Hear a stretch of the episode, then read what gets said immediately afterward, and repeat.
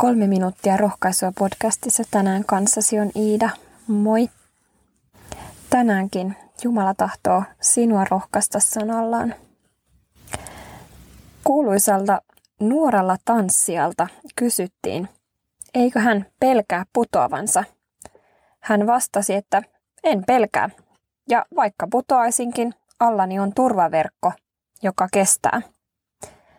Tiedätkö, sinunkin allasi on turvaverkko, ja sen nimi on Jumalan armo Kristuksessa. Kun tipahdat, saat pudota Jeesuksen käsivarsien varaan.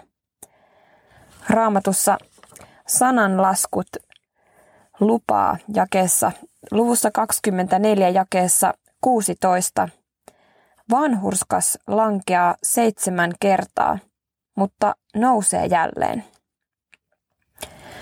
Tuossa jakeessa esiin tuleva luku seitsemän kertoo realistisesti siitä, että kristinusko ei ole vahvojen, vaan monella tavalla heikkojen ja epäonnistuvien ihmisten uskonto.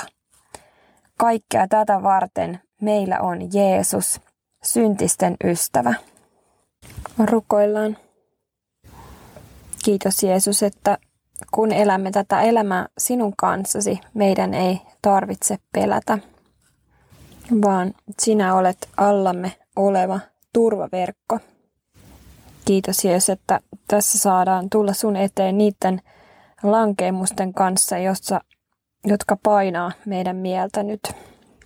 Kiitos, että saamme tässä ne sinulle tunnustaa ja pudota sinun käsivarsien varaan. Kiitos, että annat anteeksi ja saamme nousta jälleen. Tule siunaamaan tämä päivä, sen kaikki työt ja tekemiset, kohtaamiset. Jeesuksen nimessä. Aamen.